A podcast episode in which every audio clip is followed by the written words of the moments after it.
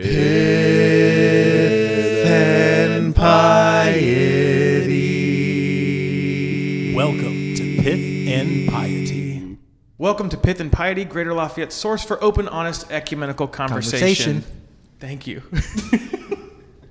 uh, this is episode something, and I'm Ryan Traeger. I am a local United Methodist pastor. To my right is Matthew Pally, Roman Catholic, Architecture, Catechesis. Matt Wallace, devoted member of Grace Methodist Church. And our special guest, very special guest today, is the Reverend Lori Blinn Gibson. Welcome to the podcast. Thank you. What happened to identifying as Anglican? That is just. Matt changes his introduction Yeah. at the beginning of every single Oh, episode. yeah. He was making Okay. fun of me for changing it every Uh, time. we just witnessed a big moment. A big moment. I'm of feeling faith. very, very honored here. So, for you listeners playing along at home, Reverend, Reverend Lori Blinn Gibson is the senior pastor at Grace United Methodist Church, which makes her my boss. Bum, so, bum, bum. Lori, welcome. Haven't you? Anyone told? Hasn't anyone told you that like you have 200 bosses That's probably true. Yeah. Yeah. I- Well, but, and one big boss, Jesus. But anyway. but you're the one that could immediately fire me. They could Yeah. all like go to a committee to get me. You gotta fired. wait until you die before True. Jesus fires you. yeah. Lori, why don't you start by telling us about yourself, where you're from, where you went to school, your call to ministry, any of it. Any of it. I'm from a farm outside Star City, Indiana. That's where I'm from. Um, and I went to a small town high school, Winamac, and graduated with a bachelor's degree in music education from Indiana State. So I taught music for four years to um, grateful, semi grateful, and completely ungrateful middle schoolers. and then I went to seminary at Duke, the divinity school at Duke University, and now I'm back in Indiana. I've served several churches here. So, Growing up on a farm, small town, small high school, how do you think that developed your spirituality? Um, having been growing up on a farm myself, I, I'm curious your thoughts on on that small town life.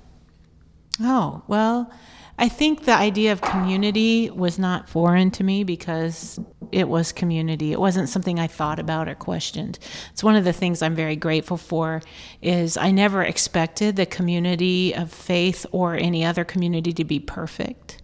Um, or to have everything all figured out um, because I already knew from the time I grew up there were characters, including me, um, as part of that community. So I didn't have any um, what would you say romantic notions of some utopian the church would be some sort of utopia there were all we were all kind of a mess and um, I didn't have any specific sense that you had to wait until you had knew what your spiritual gifts were or you had some sort of expertise. You just jumped in and did what needed to be done.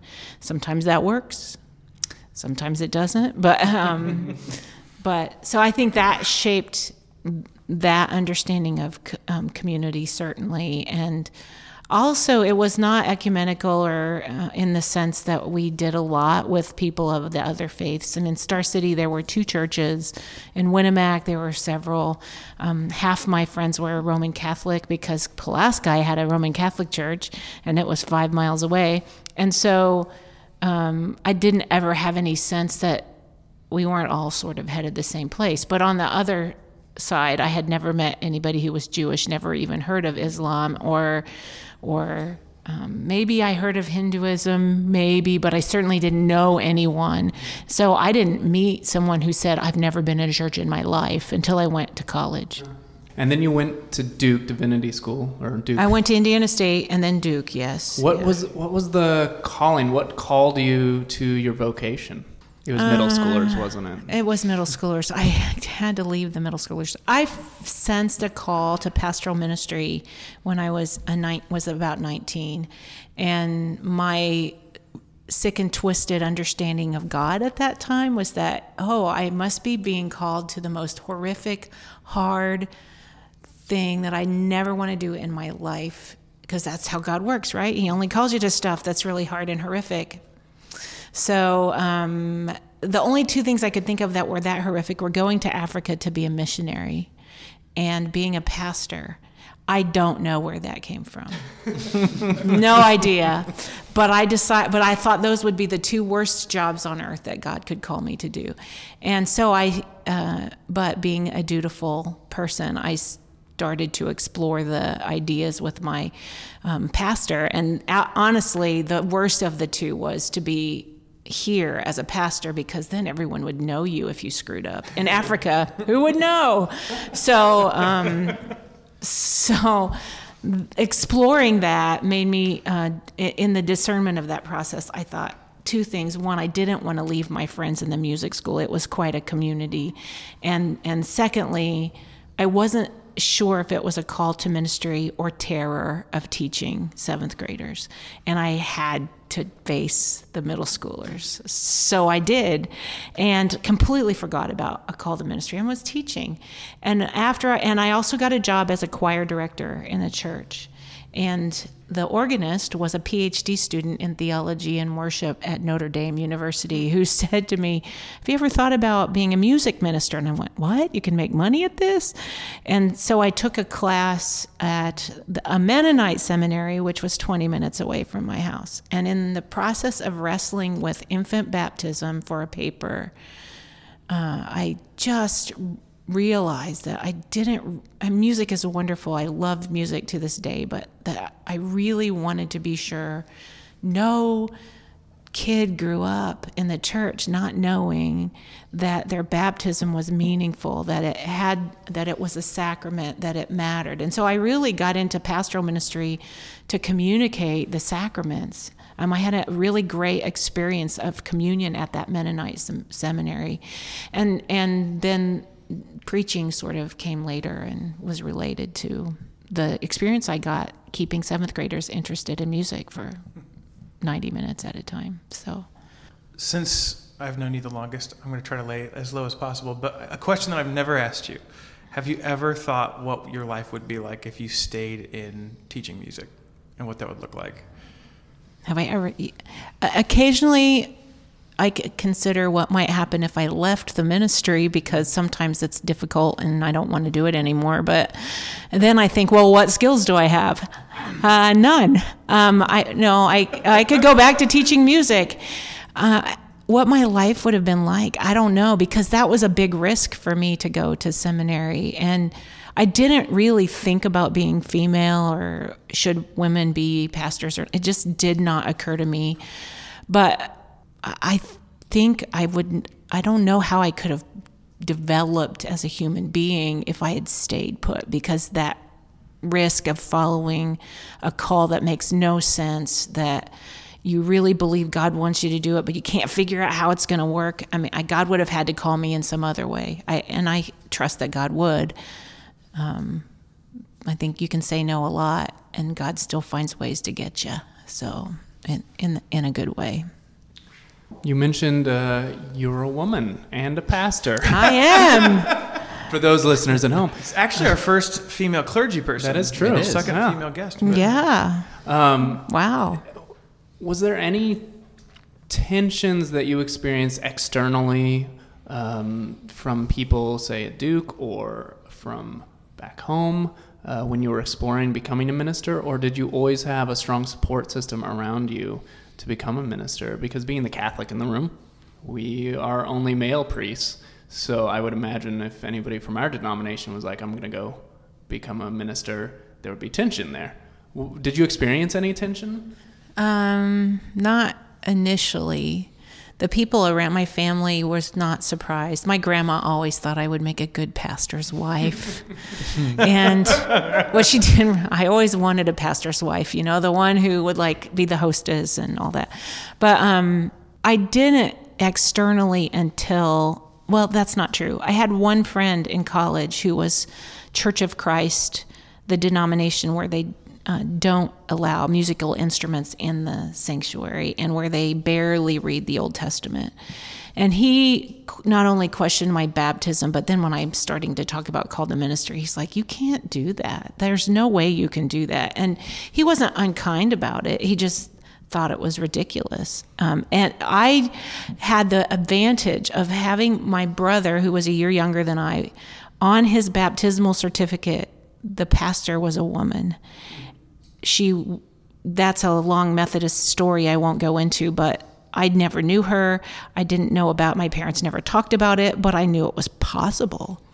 So I no, I didn't that one person questioned it. Uh, of course, going into some going into pastoral ministry, there's lots of questions, lots of interviews, lots of papers you have to answer um, questions in, and I had those kind of pushbacks. The first time I really was aware of it was the church that I came out of seminary to serve, and I followed a pastor whose wife had also been to seminary and who preached occasionally and the church thought she was a better preacher than he was, which set me up great. I mean, like uh, they had never had a woman pastor, but they had experienced that woman leading, giving a message that they resonated with. And later, after I'd been there a couple years, one of the older ladies said, "Well, when we saw you walk in the door, we just didn't think you'd be very much. We weren't looking to. We didn't have a whole lot of hope." Um, but now that we know you, we think it's going to be okay. So that was the first time I realized that anybody was even like wrestling with it. I just felt like I should do my job. I didn't get involved in feminist things in um, seminary. I could have, and I had respect for the people who did, but I just the way I did it was like I didn't call me. I this wasn't my idea, so I'm just going to do my job, and at whatever point that becomes a problem, then I'll deal with it, I guess. So. So, how did you end up specifically a Methodist? Is it just because that was the church you grew up in, or? I, did grow up in that church. I explored different churches in um, college from Disciples of Christ, which was very left leaning, but did baptize adults and also had communion every week. And I worshiped at a holiness church, a little country holiness church that still had outhouses and um, the women never cut their hair and they wore long sleeves and stuff like that. Um, so I exper- experimented with different Christian things in college. I had a really good friend who was Jewish, and I looked into that. Um, I think what it what it was for me was the confirmation for me that I was on the right path was I didn't really think Methodists believed anything. I you could have I mean I thought like we're so middle of the road we don't really believe whatever you believe is fine with us. I couldn't say my Catholic friends could say do you believe that do you believe that Jesus, that communion is really Jesus's body and blood? I'm like ah, I don't know. Do we believe that? I don't know. It's not that I didn't go through confirmation. I did, but it, I didn't have a sense of this is who we are. Um, until I actually I went to seminary at Duke, not sure that I would be United Methodist, um, and took the class that you have to take on United Methodist theology. And the whole time I kept having the reaction of, doesn't everyone think this way? doesn't everybody believe this? Oh, and realizing, oh no, this is who we are. And as I explored who we are, it, of course I was raised that way. So it's sure, why not? Maybe that's why. But the older I got, the more I thought about it, the more I really embraced the idea that we are kind of both and, and that we are Catholic, even though we're not Roman, and that we are evangelical because we do believe um, a personal connection with Christ is important, and and so that both andness of it uh, is what drew me to it. Although I couldn't have entirely articulated it at the time, uh, and now I just you know now the older I get, I'm old now, you know, and I'm old, and I look around and I think. I find it. I find this path in and in Franciscan theology. I find this path in, in some Ignatian self examination. I find it in Anglican. I mean, John Wesley didn't set out to not be Anglican, he was Anglican till he died.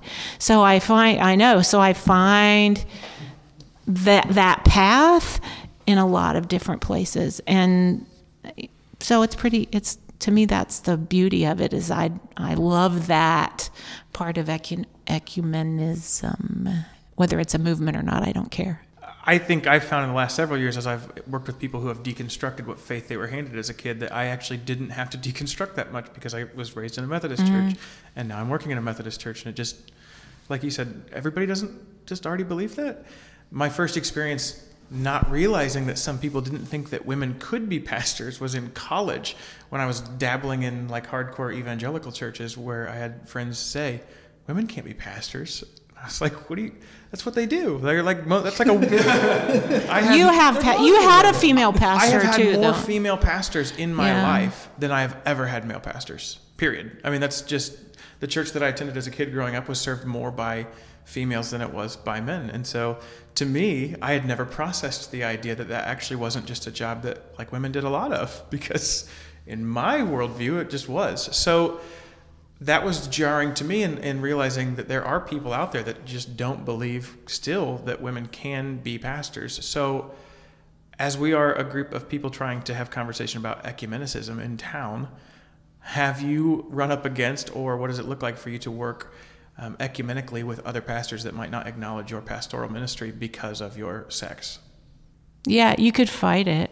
It's funny, I've never really envied I've never really envied the position or being a female. I never wanted that. You know, if I, I, the people I envied my whole adult life have been the women who get to stay home and raise their kids. Mm-hmm. So how, if you don't get to have a job, accept that and you can focus, like you can really focus on raising great kids.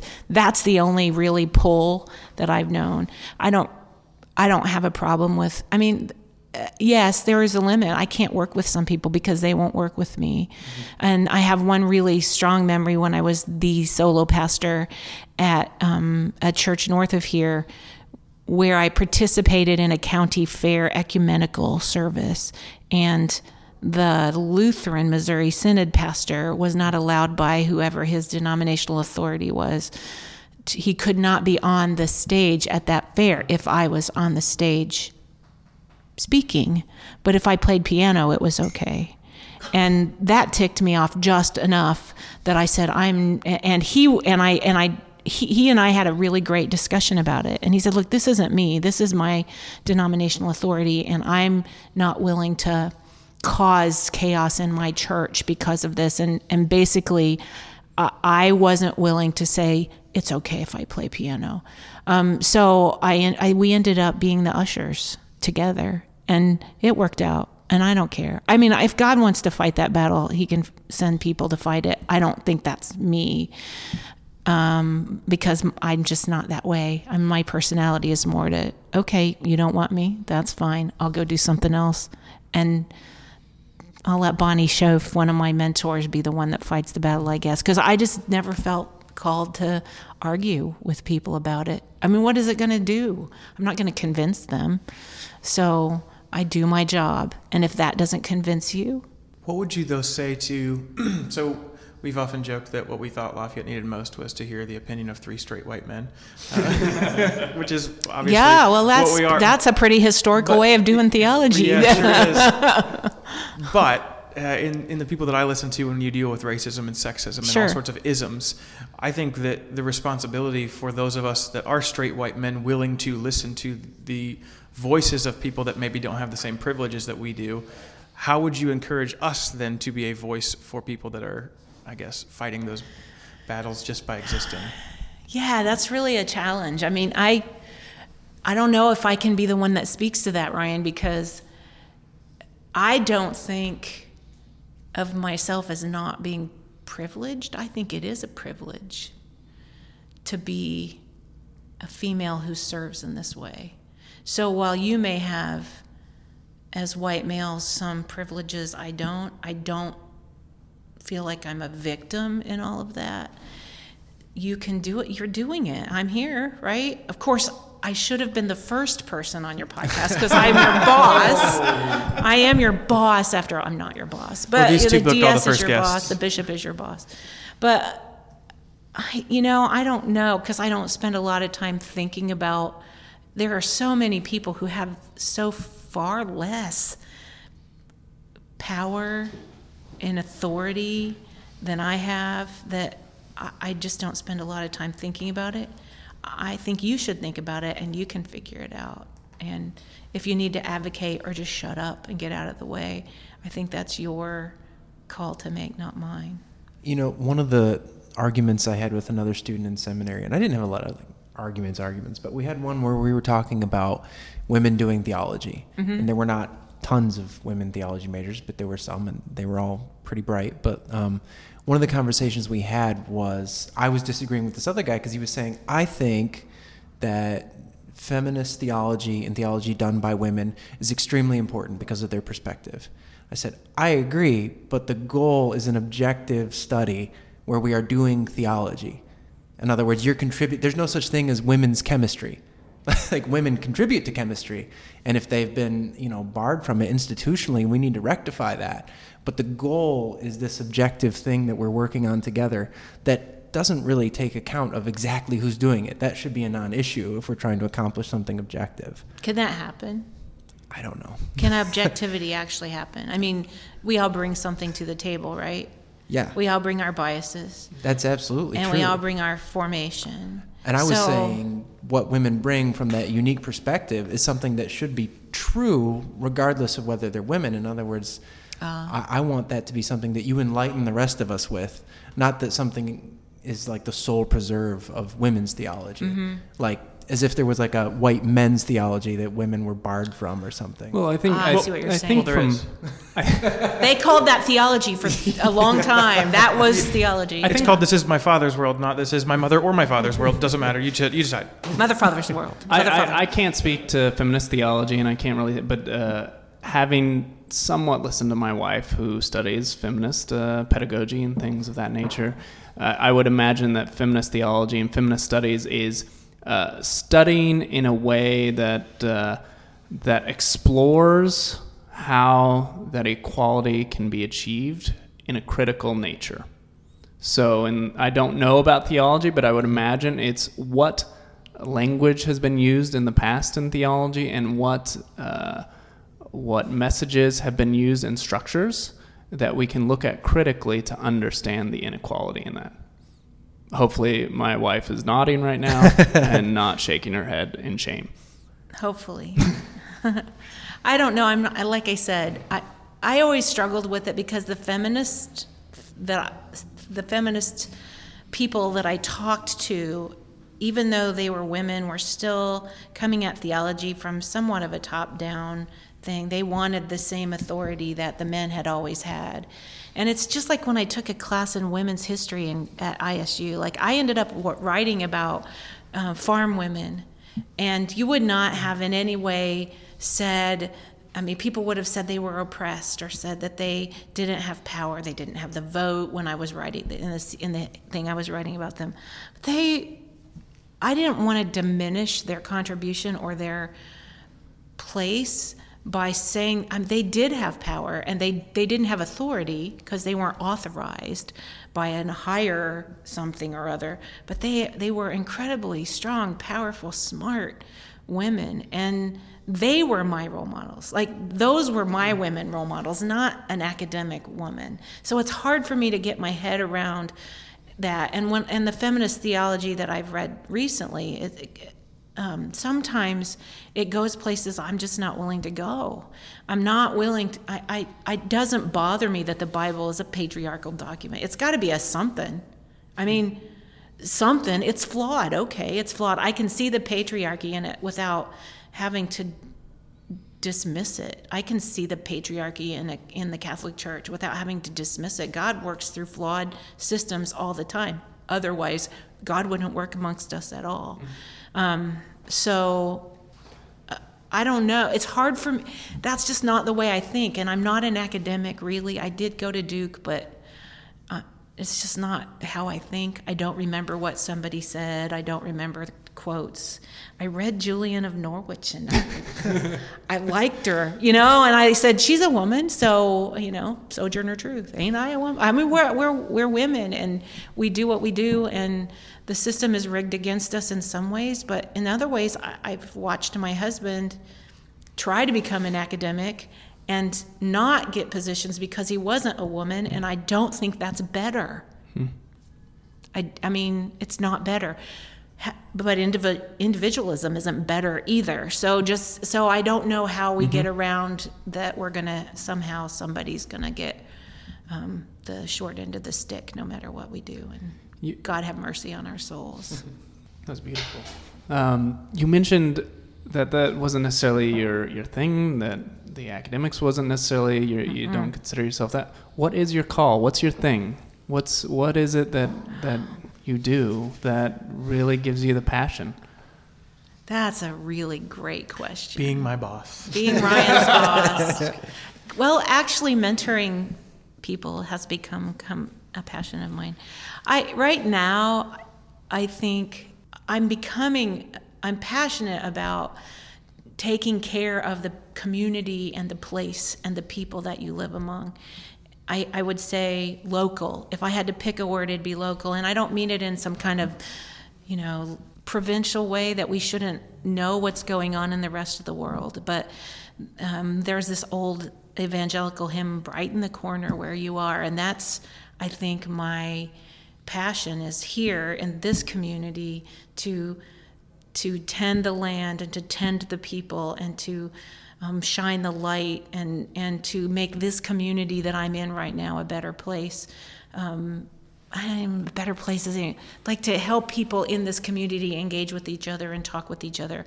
Right now, I'm focusing on addiction because that's a need in our community. That's a, a problem. It's a problem. I think it's a symptom rather than a disease, but that's a whole separate podcast.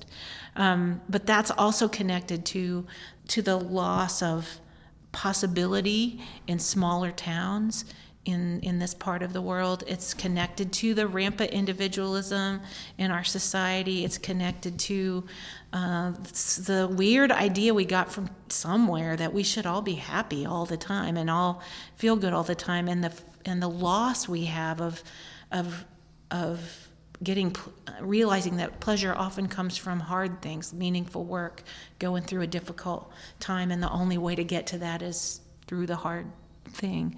So i don't know. That doesn't really answer your question. I'm still kind of working on what my passion is except that the local part would be a passion yeah. No, that answered it amazingly well. What are some great what are some programs that you work with in the community when it comes to addiction? Oh, there's a lot going on that I, I'm just now learning about. Um, I've been involved in this for a year now, only a year, praying about it for probably three years. Um, our church has um, become a chapter of, or started a chapter of A Better Life, Brianna's Hope, which is a um, participant driven, compassion filled, faith based support. Um, that's the quote. But um, the goal of, of which is to help people get to rehab who don't have the funds for it and to also support the people as people and not as addicts or whatever. Um, names other people get the, give them. So that's something that I'm really involved with getting going right now. And I've met the most incredible people uh, who struggle with addiction or alcoholism of some kind and their family members who should all be canonized by any church body that will canonize people. Um, they are amazing people. So that's been something that's going on. There's another. Um, there's there's groups within the church or within the community the surf center there's na groups and aa groups and there's um, uh, a group that I'm spacing their name of right now that um, works one on one with women who are coming out of jail, some of whom have addiction issues. Uh, there's Celebrate Recovery, that's um, some sort of a ministry that kind of is kind of step based, like 12 step groups such as NA or AA, but um, but they uh, have a different way of looking, a more Jesus based way of looking at it. But I'd have to include probation officers and judges and, and lawyers and police officers, and it's not a, and the health department who are trying to get a syringe exchange program going, and the hospitals and the Mental Health America and and uh, NAMI because it's it's a it's not a one size fits all um, problem, and it's not going to be a one size fits all solution. So we just want to see people as people. That's what our little niche is. And we feed people. We feed people. Grace feeds people a lot. A lot. From all the things that you've mentioned, from uh, mentoring, from working in your small local community, from dealing with addictions, it's it really rings true to me from the standpoint of this is something Pope Francis has been speaking about is mm-hmm. this idea of accompaniment. It yes. sounds like you're I love somebody Pope who Francis. loves to accompany people. I do, and I love Pope Francis. He's like he's like the Methodist Pope. um, he is Jesuit originally. I know so he is Jesuit. Probably. He thinks like a Franciscan. He is a Jesuit, and what else? He Pally's well on his way. He like if he, you know, if there is a pope that could bring us back to one body in, in that he would be it. Although I know some Orthodox people who would vehemently disagree. but anyway, uh, yeah, accompaniment, accompanying people, and and I think probably more so, Matt, accompanying people so they accompany people, because I realized this week I got the thrill of I'm gonna my other I'm a fangirl for Wendell Berry, and and so I got to meet Wendell Berry this week with a group from our church. It wasn't just meeting him, which was you know that was great. Describe who Wendell Berry is Wendell is. Berry is a farmer, poet, essayist. He's very involved in appropriate land use and um, sustainable farming economies, I would say. I don't know how he would say it, but he lives in Kentucky, um, farms with horses, writes poetry. He's just amazing. Um, he's in his 80s, and we got to meet with him. But what was great wasn't meeting with him, it was watching all these other people meet him and talk with him and seeing the dream of one of the women who was involved in that be realized. That's the accompaniment that just makes me so excited. I love more than uh, more than anything. I love watching Ryan shine. I love watching you guys shine. I love watching somebody else like become what God created them to be. And wow, that's great. No matter what, you know, that's that's what I would do for nothing. I- You don't have to pay me to do that. So I love it. I love watching Matt uh, teaches at a class. And I love the fact that Matt Wallace got my husband to go to a class at Grace and not only go to it, but talk about it afterward. That's Talks about it. he does. high and, praise. but you know what? That's like you did that, and I and that that's to me that's glorious. That's just glorious. I just it's exciting to me to see other people shine. It is, and and to find and to see people discover. You know, to discover creation all around us, to discover God all around us, within us, among us, and all of that. That's just oh wait, that was God. That's that's cool. It's it, it really is beautiful. It made me think of this quote from Saint Teresa of Calcutta, who, when asked, "What can I do to help the world be a better place?" and she said, "Go home and love your family." Everything that you're talking about is going Yeah. back to Yeah. Focus on the small things that you Yeah, can, the people small. that you can, and then it'll just be multiplication of loaves. It's just exactly. Small that's the thing small.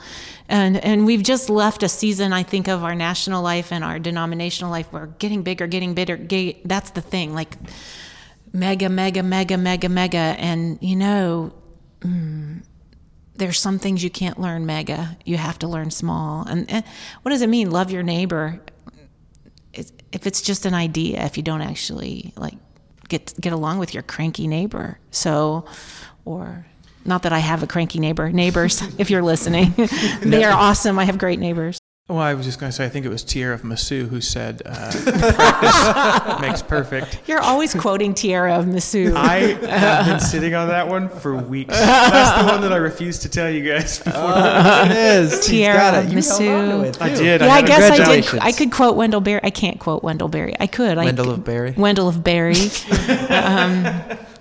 Uh, I had one question. Mm-hmm. So, uh, one of the unique things that you don't always get to ask your pastor at your own church is like, what would you say is the biggest fundamental disconnect between people that are in the church and people that are running it in terms of like, what is your perspective? What's the biggest difference in your perspective of how Grace Methodist operates compared to how people perceive it apparently in the church? Okay, let me clarify the the the how the hierarchy perceives it, or how the average community person. I guess I it. mean like, wh- what would you say is the biggest difference in perspective between the clergy that sees behind the scenes and the layman like myself like you. who just go?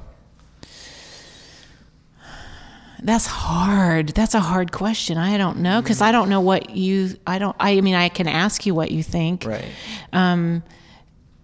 Can I jump in and, and help answer this for you? Sure. please. Because yeah, I Okay, no, no, no, obviously you're no doing fine, but but I think uh, my perspective of this, because Lori has been my mentor for the last five years, Mm-hmm. Uh, a phrase that she said often to me is "work yourself out of a job." Yeah. I think one of the disconnects is the belief that the pastor's job is to necessarily Yeah. run all the programs of everything, where Lori's stance has always been "go work yourself out of a job, go give ministry away to people." Um, so that you don't have a job to do anymore. Yeah. Which I love.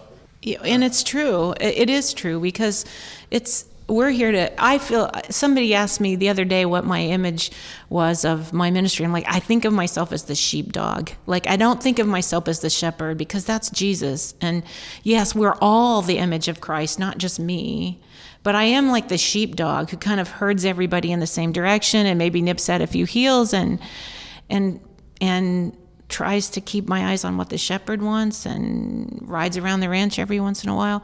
And does does the average layperson expect that of me? Probably not. I mean, some of them want me to be the shepherd and they want me to like tell them what to do and some people absolutely do not want me to tell them what to do and some people want me to like do exactly what they say I should do. And and they want there are groups of people who think the pastor ought to be at every single thing that happens, which which if as a Catholic you should laugh, Matt Pally, because any Catholic knows the priest can't be everywhere.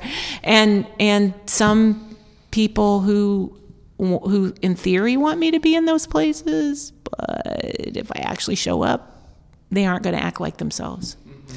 Uh, so yeah, I give it away and and try to encourage other people to do what God's calling them to do.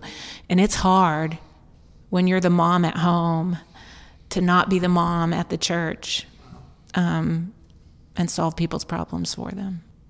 Before we go into final thoughts, Final thoughts. That's sounds. um, I have one question. This is for uh, Ryan and Lori. Mm-hmm. Um, I'll give you a moment to think about this. I'm going to start with Ryan. Put you on the spot. I won't convert. I told you. I would if you had just let me preach and baptize babies. Here's my question, Ryan. I want you to tell me one moment where Lori really shone as your mentor. A moment that stands out to you and said, I'm so proud to have her as a mentor. This is well. There's there is the moment I think for me, which was probably. So I was a bartender and had been bartending for seven years, and I had done youth ministry a little bit, but then was kind of waffling. And Lori hired me as a part-time youth director, and um, there was one moment in her office when she said, "If you're not a pastor of a church in the next ten years, I'll be pretty surprised." And I walked out pissed. Like I was so mad that, that she would even say that to me. I don't want your job. I think is what I specifically said. Mm-hmm. But realistically, that was the moment of her saying, "You can do this. You are capable of doing this, and you should be doing this." And that has been. Yeah, she's my mentor, and she has been my mentor, and that was the one shining moment of me kind of being told, "You're good enough, and you should be doing this." So that's that's mine. All those off the cuff comments I make to you just gets us they get us in so much I know, trouble. It's so much oh trouble. my well, god. then the, the follow up to that is is um, what? What are you looking at? Oh, Tell him he'll be rich. Tell him he'll be rich. Hey, you'll all be rich. I- How about that? There you go. I am soon to be taking a halftime appointment at Brown Street United Methodist Church, which was. Um, it felt like there was a little call there that there was something to be explored, and rather than my boss, who knew that would mean losing me from our church halftime, saying, "I think that's stupid," she said, "I think you should explore that." And so yeah, that's kind of two times that she's said something that's yeah. That gone- later I went, what did I do? no, just kidding. Not really. Not really. Uh, so, Lori, back Yeah. at you. What's a moment that you you've been proud of Ryan and are just saying, "Wow, he's doing great, great things." oh my gosh, one? Oh. Oh, you know, let's see. A recent one. Ryan's really good with people. I people and I we have mixed mixed He's so good with people. I you know, I think this week it was it was summer nightlife when we were outside and that was his idea and we were outside we've done it three years now i think and the little girls were running around.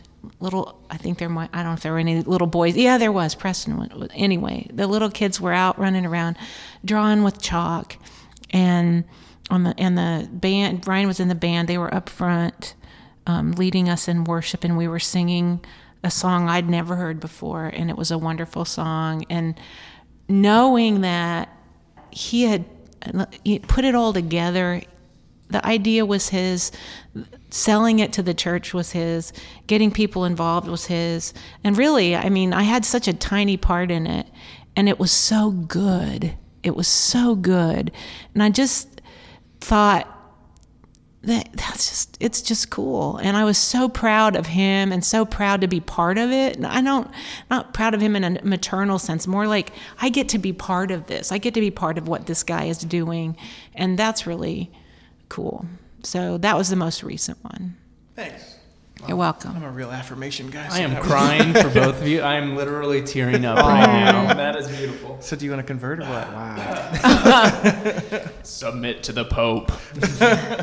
Never. depends on the pope Oh, yeah, this one point. yeah No, you submit the to the last office. one You know i'm not that. so sure about so and then i don't know like what is twitter doing to the world anyway when the pope tweets and donald good. trump tweets i don't know kind of Oh, undermines geez. local anyway sorry That was really great.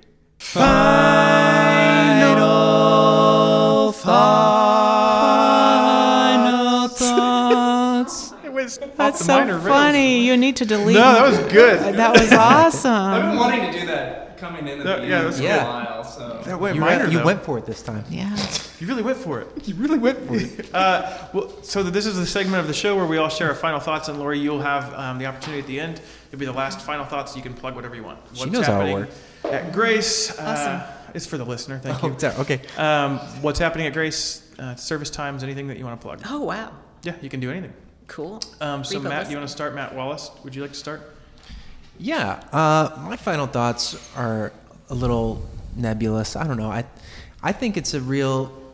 I don't think we have a great word uh, for the gift of empowering other people in the church, and that's kind of like a, a poverty of our vocabulary that we've had. Like, as a gift, as a charism, as a spiritual gift, like, what is the word for someone who shines at making other people shine in every context. I mean, through the addicts ministry, through um, you know, just empowering people like Ryan and encouraging me to teach and do stuff. Like I probably wouldn't have done it if Lori wasn't here to say like, no, go for it. You can do this sort of a thing. I mean, that's a real gift that a lot of people don't have, and I, I wish we had a better word for it in the church. We're still, I think, coming up with that one. So maybe that's room for future Oh. discussion. yeah cool thanks Matt Pally, my final thought is uh, very similar to that, in that it sounds like you're starting close to you, starting with individuals and letting it grow, and you Mhm. enjoy that, and you accompany people, and I think that all pastors of any denomination can learn from your example of doing that. So Mhm. that's that's kind of my my thought. I think something that you put in an interesting way. Oh, do I have to say my name? Ryan, cate- catechist as well. I just made. Anyway, i love that word catechist fair enough. Um, let the catechumens depart sorry Yeah, Go no, ahead. catacombs. Yeah, that's what. Uh, cataphracts. My final thought is, uh, I guess, identifying your own points of personal privilege and working from there instead of, I suppose, a victim mentality. That was kind of a convicting idea for me. That was interesting. My point of privilege is having Lori as a boss. Aww. I mean that. Cutest podcast we've it's had so yet. cute. Final thoughts. Well, I'm very excited about what I think the Spirit is doing through grace, um, claiming the woods and uh, making it a, the, making the property a place that is um, serene and sanctuary like in the middle of the city 10 minutes from everywhere. I think that's really cool. And so um, and we have an 815 service that is very small and intimate and outdoors whenever the weather permits and we have a 915 and a 1045 worship service on sunday that um, follow a traditional methodist pattern but also incorporate all kinds of music from Anglican to whatever else, and um, contemporary Christian music to whatever else. And then our Thursday night, A Better Life, Brianna's Hope. Um, we have a meal at six, and uh, then at six thirty we have a meeting that sometimes includes a speaker, and we also first and third and fifth Thursdays have a group for friends and family members of addicts that we encourage them to come to the meal and then they get to go off in their own room with a, an addictions counselor who helps facilitate that. So that's what I mean. To me, that's good. What we're, what's going on with our daycare? We have an awesome daycare. I just and and Matt Pally has the cutest baby uh, who loves me, that. who loves me. Um, I'm really proud of that too, as we help those kids have a moral compass in this world, no matter where they go or don't go to church. So That's it for another episode of Pith and Piety.